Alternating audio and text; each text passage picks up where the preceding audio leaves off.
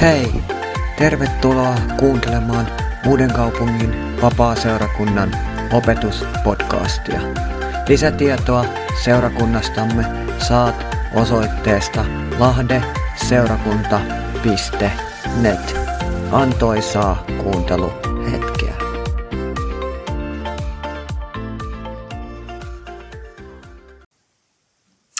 Mutta tämmöinen ajatus nousi, kun eletään ihmisiksi. Mitä se tarkoittaa? Tänä päivänä mä melkein sanoisin enemmän, että valtaosaltaan ihminen toiselle ihmiselle ei ole ihminen, vaan on susi. Eli mitä on nämä sodat ympäri, ehkä koskaan maailmassa ei ole ollut näin paljon sotia yhtä aikaa käymässä kuin on tänä päivänä. Niitä on joka puolella ja niitä on nyt Euroopassakin. No miten laajaksi se meneekään. Niin kauan aikaa ennen kunnekka Jumalan mitta on täysi. Jumala on antanut meille ohjeet. Jumala, miksi tuo Jumala loi? Jumala loi ihmisen ja loi omaksi kuvakseen. Ja siihen tuli myös meille pikkusen niin semmoisia sääntöjä mukaan, että me voidaan olla se ihminen. Ja ne on näitä Jumalan pyhyyttä koskevia äh, sääntöjä, eli niin sanottu pyhyyslaki annettiin Jumalalta meille myös. Se löytyy kolmannesta Mooseksen kirjasta ja toista luvusta muun muassa, mutta koko kolmannen kirjan luvut 17-26 niin käsittelee tätä Jumalan pyhyyttä ihan kaikille elämäaloille. Mutta nimenomaan mitä se niin kuin minulle tänä päivänä ja muuta, niin perustavaa laatua löytyy tästä. Eli luetaan 3. Mooses 19 ja 1-4. Eli pyhyyttä ja oikeutta koskevia säädöksiä Herra sanoi Moosekselle, puhu koko israelilaisten seurakunnalle näin. Olkaa pyhät, sillä minä, Herra, teidän Jumalanne, olen pyhä. Jokainen teistä kunnioittako äitiään ja isänsä ja pitäköön minun sapaattini. Minä olen Herra, teidän Jumalanne. Älkää kääntykö epäjumalien puoleen – Älkääkä tehkö itsellenne valettuja jumalia. Minä olen Herra teidän Jumala. Pyhyyslaki kokonaisuudessaan niin löytyy siis raamatusta ja se korostaa nämä koko kaikki lait sitä, että Herra on ainoa Jumala ja Herra on pyhä. Eli tuo toinen jae tuossa puhuu koko israelilaisten seurakunnalle näin, olkaa pyhät, sillä minä Herra, teidän Jumalanne, olen pyhä. Samalla tämä paikka opastaa niin kuin kunnolliseen elämään toisten ihmisten kanssa. Rauhalliseen yhteiselämään pääsemiseksi pyhyyslaki antaa semmoisia yksinkertaisia ja myös ihan yksityiskohtaisia säädöksiä. Ne useimmiten löytyy vain ja ainoastaan kymmenestä käskystä. Ja niitä on koulussa meille opetettu. Tänä päivänä niitä ei opeteta. Onko se sitten seurausta siitä, että missä eletään tänä päivänä kaikissa melske, sodan melskeissä ja siitä, miten me kohdellaan lähimmäistämme, niin Johtuuko se siitä, että ei ole tietoa? Jos johtuu siitä, niin miksi ei ole tietoa? Ja siinä vaiheessa meidän pitää kääntyä katsomaan itsemme, onko me viety tätä evankeliumia sillä tavoin eteenpäin, että siellä on tuotu esille myös Jumalan pyhyys. Eli ne perustat, millä ihmiset kulkee. Tämä Jumalan pyhittäminen, se toteutuu meille täällä arkielämän keskellä. Nykyaikaan kuulee opetustakin, jossa kristilliseen elämään kytketään iso joukko kaiken maailman epätavallisia elämäohjeita. Mutta taas pyhyyslaki korostaa oikeaa pyhitystä sillä, että elämässä noudatetaan aivan tavallisia perusohjeita. Rakastetaan toinen toistaan ja noudatetaan kymmenen kasken perustavia opetuksia. Yksinkertaisesti. Mutta niin helppo myös unohtaa. Tuo lukukappaleesta, mitä luin, niin se alkaa sitten neljännellä käskyllä. Eli jäi kolme. Jokainen teistä kunnioittakoon äitiään ja isänsä ja pitääkö minun sapaattini. Minä olen Herra, teidän Jumala. Eh, Tämä on vanhempien kunnioittaminen johtaa myös siihen, että me kunnioitetaan, että Jumala on meidän isä. Jumala on meidät luonut. Kunnioitetaan Jumalaa ja hän on antanut meille ohje, että meidän pitää pyhittää lepopäivä, eli sapatti. Eli antaa se aika Jumalalle ja sinä aikana ei touhuta muuta. Annetaan Jumala puhua meille, hoitaa meitä ja parantaa. Parantaa sitä, mikä minussa on mennyt rikki tämän maailman tämänhetkisten tilanteiden kautta. Eli on pidettävä kunniassa sapatti ja määräykset, jotka siitä on annettu. Ne löytyy sieltä pyhyyslaista. Me nyt ei ruveta noin montaa lukukappaletta lukemaan sieltä. Mutta kolmas Mooseksen kirja ja siellä on, siellä on annettu meille lait. Ja siellä aina tulee esiin se, että minä olen Herra, teidän Jumalanne. Eli hän on meidän Jumala, mutta hän on myös pyhä. No sitten ensimmäinen käsky, joka löytyy, niin opettaa meitä pitämään Jumalaa ainoana Jumalana. Ei ole muita jumalia, ei ole epäjumalaa sinällään on Jumala, on oikea Jumala.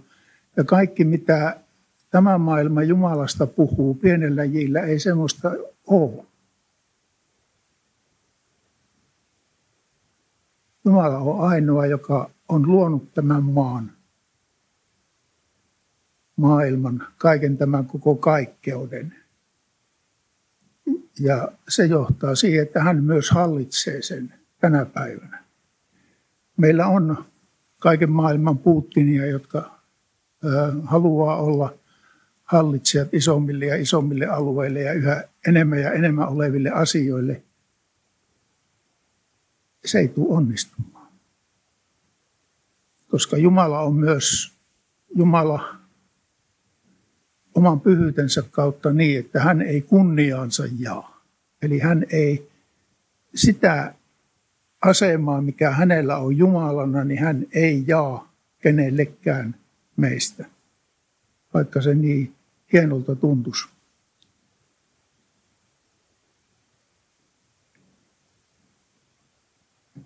Eli siis meitä kielletään kääntymästä seuraamaan niitä epäjumalia tai niitä olentoja, jotka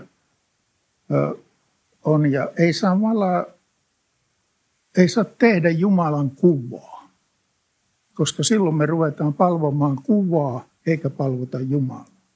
Jumala on abstrakti käsitys meille monelle varmaan, mutta se on meidän sisimmässä ainakin uskon tulon myötä. Pyhä henki ohjaa meitä Jumalan luo. Mutta vielä tässä jatkoo tästä,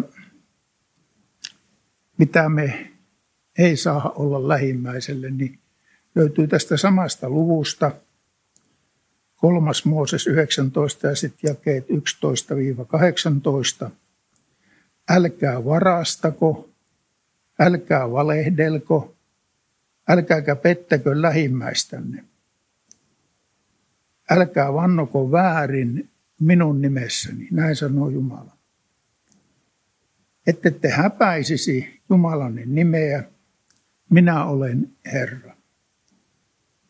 Älä sorra lähimmäistäsi, äläkä ota häneltä mitään väkisin. Älä pidätä palkkalaisen ansiota itsellesi aamuun asti. Älä kiroa kuuroa, äläkä pane esteitä sokeain eteen, vaan pelkää Jumalaasi. Minä olen Herra. Älä tee vääryyttä tuomitessasi, älä ole puolueellinen köyhän hyväksi, äläkä suosi rikasta, vaan tuomitse lähimmäis, lähimmäisesi oikeudenmukaisesti. Älä liiku panettelijana kansasi keskellä, äläkä vaarana lähimmäisesi henkeä, minä olen Herra. Älä vihaa veljeäsi sydämessäsi, vaan nuhtele lähimmäistäsi, että tulisi syynalaiseksi hänen vuokseen. Älä kosta, äläkä kanna kaunaa omaa kansaasi kuuluvia kohtaan, vaan rakasta lähimmäistäsi niin kuin itseäsi. Minä olen Herra.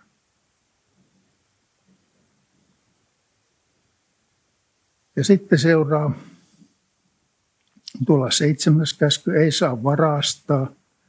Kahdeksas käsky, ettei saa antaa väärää todistusta. Ja vielä toinen käsky, ettei saa käyttää Jumalan nimeä väärin. Ja Jumalan nimeen ei saa väärin vannoa. Ja näidenkin elämäohjeiden tavoitteena on Jumalan kunnioitustaan arkisen elämän tavallisissa tilanteissa oikein toimimalla Jumalan, niin kuin, mitä Jumala pyhyyslakiensa ja noiden lakiensa kautta haluaa ja tuo esiin. Eli se kuuluu, älkää varastako, älkää valehdelko, älkää pettäkö toisianne – Älkää vannako väärin minun nimeeni, sillä jos niin teette, häpäisette Jumalanen nimen. Minä olen Herra. Tässä viitataan myös ihan tavallisiin pahoihin tapoihin. Ja vaikka siellä nyt ei mainita, niin valitettavasti meidän uskovien, ja tästä nyt en ole minä poissa tästä joukosta, keskuudessakin on semmoista, että me juoruilla. Sekä ei ole ihmisenä olemista toiselle ihmiselle. Puhutaan omista asioista. Semmoinen hyvä nyrkkisääntö aikanaan tulla maailmassa opittu, että puhu siitä, mistä pystyt vastaamaan. Ja Joskus aina piti pitää suuta pienemmällä soukemmalla. Mutta rakkaus on noiden kaikkien elämäohjeiden keskus. Eli siellä rakasta lähimmäistäsi niin kuin itseäsi, minä olen Herra.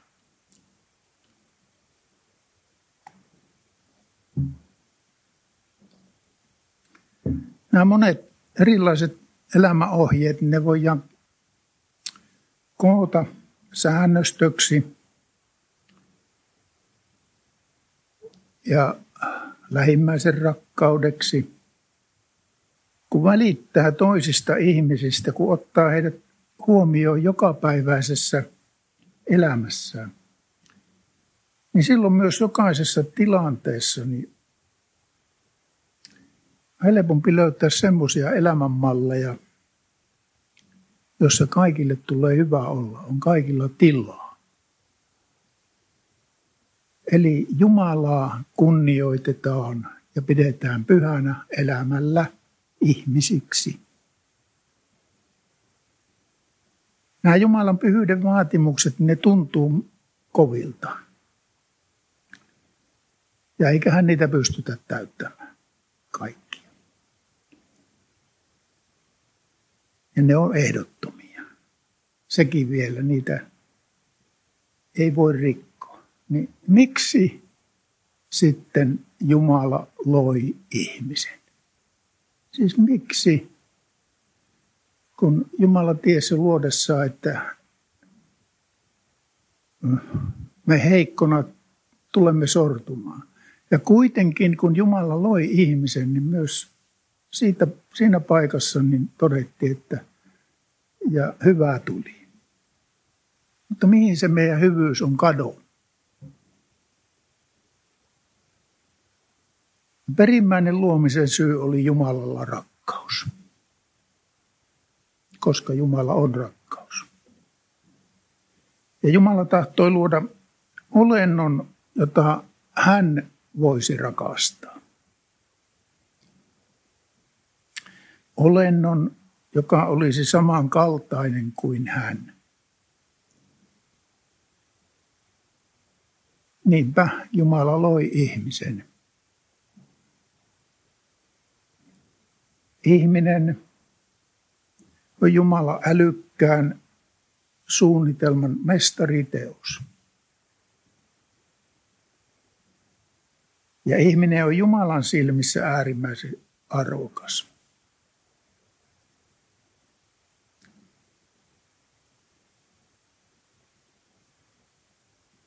Minä ja myös sinä saat liittyä psalmin kirjoittajan kiitokseen psalmi 139 ja 14. Minä olen ihme, suuri ihme, ja kiitän sinua siitä. Ihmeellisiä ovat sinun tekosi, minä tiedän sen. Nyt tullaan tähän ajalliseen elämään ja sanotaanko tähän meidän lihallisuuteen ja raadollisuuteen ja mitä kaikkea se nyt onkaan. Täällä me ollaan vajavaisia, syntisiä ja kuolevaisia. Ja epäilläänkin Jumalan tekoja. Tänä päivänä, nimenomaisesti tänä sunnuntaina kirkossa puhutaan paljon epäilevästä tuomaksesta ja siitä, kun Jeesus näyttäytyi opetuslapsille, niin Tuomas sanoi, en usko. Siis mahdoton. Eli tämmöisiäkin me ihmiset ollaan. Kun Jeesus näyttäytyi hänelle ja käski pistää sormet haavoihin, tämä oli löyty ristillä, vasta sitten Jumala uskoi. Onko tämä meidän ihmisyys sitten siitä kiinni, että meidän pitäisi päästä konkreettisesti koskemaan vaikkapa Jeesuksen haavoja, ennen kuin voidaan hyväksyä kaikki se, mitä Jumala pyhyydessään meiltä vaatii tai antaa ohjeen. Jumala on kyllä meille antanut tämän niin kuin vapaan tahdon, mutta sitten jos mennään Jumalan tahdosta pois, niin sitten me ollaan kaukana. Varmaan tämä on se yksi asia, mikä näin vanhana tulee mieleen, niin on tämä Jumalakaipuu. Niin se tulee aina voimakkaammaksi ja voimakkaammaksi johtuen siitä, että hauta lähestyy.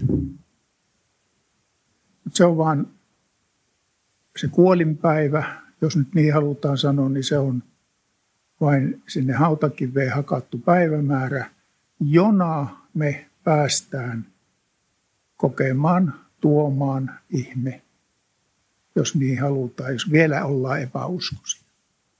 Niin usko täyttyy.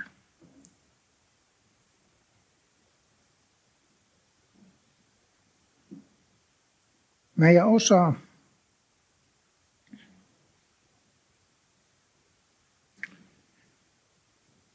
on yrittää täyttää tätä.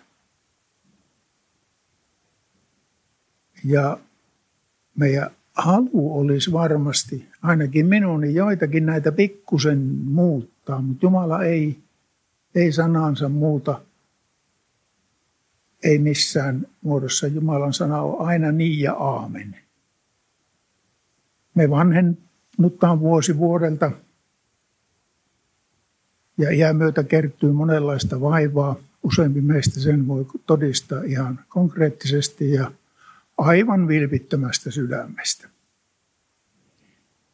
Ja lopulta kohdataan sitten tämä fyysinen kuolema. Mutta se on vain fyysinen kuolema. Sielu on kuolematon. Ja sen myötä me pääsemme sitten näkemään ja kokemaan sen, mitä Jumala on sanassaan luonut. Mutta samanaikaisesti Jumala kuitenkin on kaikissa näissä asioissa meidän mukana pyhähengen kautta. Hänen rakkautensa meitä kohtaa on ehdotonta ja täydellistä. Ja siitä todistaa Jeesus Kristus. Nyt on vietetty pääsiäinen. On vietetty pitkän perjantai, on vietetty ensimmäinen pääsiäisaamu, kun saatu laulaa Jeesus ylös, on ylös noussut tänään muistella Tuomasta ja niin edelleen. Ja meillä on edessäpäin helluntai. Me tiedetään nämä asiat, koska meille on Jumalan sana siitä. Ja sitten eletään kirkkovuotta vissi aina sinne Jeesuksen syntymään saakka. Mutta Jeesuksessa Kristuksessa meillä on kaikki Jumalan rakkaus, kaikki Jumalan armo, kaikki ne lupaukset, mitä raamatusta löytyy. Mutta siellä on myös nämä pyhyyslait. Eli se pieni kokoelma kymmenen käskyä, jota meidän pitäisi pystyä noudattamaan, että voitaisiin elää ihmisiksi.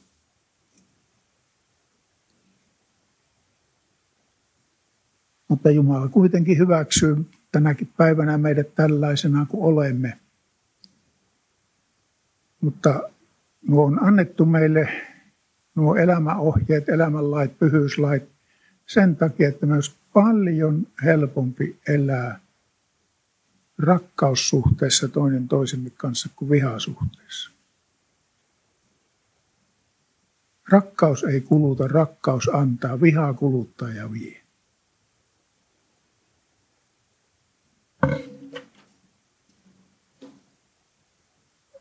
Ja nuo kaikki Jumalan lahjat, mitä on annettu meille, ne on todellisia. Meidän synnit on annettu anteeksi. Siis ajatelkaa. Ne on annettu anteeksi. Ja minä ymmärrän, että jopa jos mä huomenna satun tekemään syntiä, niin mä saan sen anteeksi, jos huomispäivän saan. Ja pyydän niitä syntejäni anteeksi. Ja meissä vaikuttaa pyhä hengen läsnäolo. Olemme Jumalan lapsia. Kuulutaan Jumalan perheväkeen eli seurakuntaan, joka on tänäkin päivänä meille monelle suuri salaisuus, seurakunta. Jumalan seurakunta. Mitä kaikkea sieltä löytyy, kun sitä lähdetään perkaamaan oikein siis sitä hyvää. Yksin on vaikea rakastaa, yksin on vaikea elää ja yksi on helppo kiertää kaikki nuo Jumalan asettamat pyhyyslait. Minusta se seurakunnan yksi salaisuus on siinä, että seurakunta varjelee meitä synniltä, suurilta synneiltä. Ei niinkään, että seurakunta kontrolloi, mutta täällä on samahenkiset ja täällä on Jumalan sana läsnä, Jumala, pyhä henki on läsnä, joka hoitaa. Ja kun me pikkusenkin saadaan sitä pyhyyden kosketusta, niin ainakin minä lähden sen jälkeen hyvin aralla tunnolla lähestyn syntielämää. En nyt välttämättä mene sinne. Mutta koitan tehdä aina parannusta niistä asioista, mitkä äh, Jumalan sana paljastaa, että ne ei ole kohdallaan minun elämässä. Ja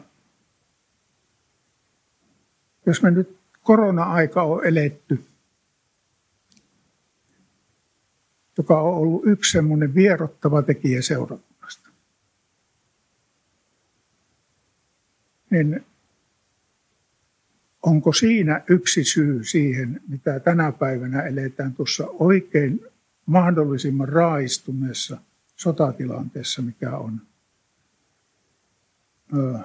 tällä hetkellä Euroopassakin. En tiedä.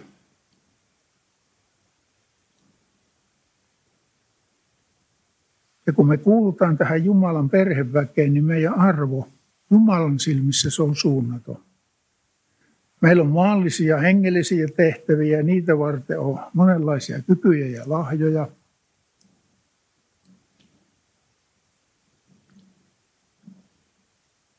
Jumala ohjaa, marjelee meitä pyhän sanansa kautta ja rakentaa ja uudistaa meitä. Ja hän pitää meistä huolen näinä elämäaurinkoisina päivinä, harmaina päivinä ja jopa myrskyisinä päivinä.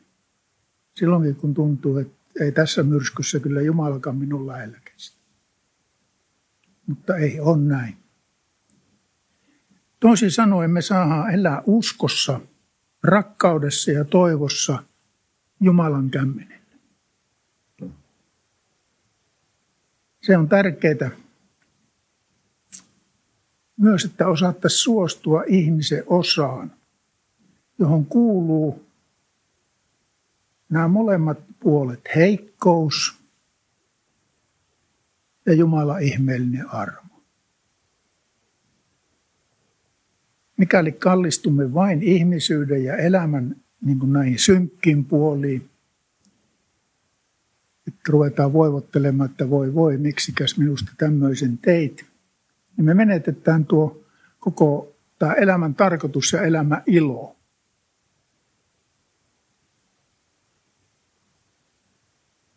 Mikäli taas korotetaan itsemme lähelle Jumalaa, niin meistä tulee ylpeitä. Suorituskeskeisiä, sokeita ja toinen toisemme uuvuttajia. Vaatimukset kasvaa. Ruvetaan pyytämään lähimmäiseltä myös samoja, mitä itse mielessään tekee. Tällä kohtaa niin on sanottava, että se on se pikku fariseus meissä, joka aina asuu. Niin se tuottaa tämmöisiä. Tasapaino elämään löytyy, kun hyväksytään nuo molemmat, eli Jumalan rakkaus ja Jumalan armo –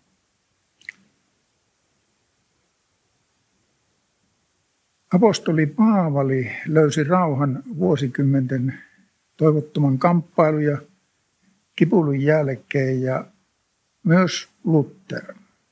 Ja Luther hyvin paljon on noissa omissa sellaisissa pienissä kommenteissa, muun muassa mä luen Mannaa Jumalan lapsille, niin siellä on näitä niin on tämäkin raamatun paikka ja siitä useimpia lauseita aina silloin tällä. Eli roomalaiskirja 7, 24, 25 jakeet. Minä viheliäinen ihminen, kuka pelastaa minut tästä kuoleman ruumiista? Kiitos Jumalalle Jeesuksen Kristuksen meidän Herramme kautta, niin minä siis tällaisena palvelen mielellä Jumalan lakia, mutta lihalla synnin lakia. Semmoisia ollaan tai minä ainakin. Tällaisena, niin kuin minä ja sinäkin olemme, niin me kelvataan kuitenkin Jumalalle Jeesuksen Kristuksen kautta. Ja siksi meidän pitäisi kelvata myös toinen toisille, ihmisenä ihmiselle. Me ollaan armon perusteella, jossa Jumala tekee meissä joka hetkistä armon työtään. Hän on aloittanut meissä hyvän työn, eikä jätä sitä kesken. Eli koko ajan mennään sitä hyvyyttä kohti. Mutta me eletään semmoisessa prosessissa. Ja tämä koko tämä prosessi kokonaisuudessa on matka kohti taivasta. Me emme ole sillä tiellä yksin. Meidän on oltava ihminen ihmiselle, lähimmäinen lähimmäiselle ja niin edelleen. Siinä Jumala tekee meissä ikiaikaista hyvää työtään terveyden, sairauden, elämän ja kuoleman prosessien kautta tässä prosessissa. Siinä on monia osioita ja monia tekijöitä, mutta näin vain ja ainoastaan Jumala oman tahdon mukaan. Suuren savenpalajan, savenvalajan pöydällä meistä rakennetaan eläviä ihmisiä, rakkautta ja taivasta varten.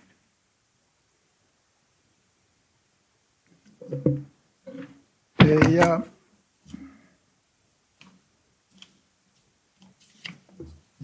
tämmöinen sanotaan ainakin käsityöläissaven valaja, savesta muotoilija, kun ottaa savimöykyn. Niin sitä kyllä käsitellään aika lujasti. Siitä otetaan siis se ilma pois, kaikki se, se pois, mikä ei kuulu siihen saveen sinällään, siihen, mistä muovaillaan. Ja meitä heitellään täällä vähän kans samalla tavalla. Meistä otetaan tätä omaa pois, ylpeyttä pois, kipuja pois. Ja Jumala on tämä savenvalaaja. Eli tämmöistä. Ja nyt tullaan sitten ihan loppujuttuun. Siinä Viadian ruokailutilanteessa minä luvin myös yhden rukouksen pätkän. Ja osa varmaan aavistaakin, mistä on kyse, ja se on tyyneysrukous. Minusta siinä kuitenkin niin tämä meidän ihmisyys ja inhimillisyys tulee hyvin näkyviin. Eli Jumala suokoon minulle tyyneyttä hyväksyä ne asiat, joita en voi muuttaa, rohkeutta muuttaa niitä asioita, joita voin, ja viisautta erottaa nämä toisistaan. Aamen. Eläkää ihmisiksi.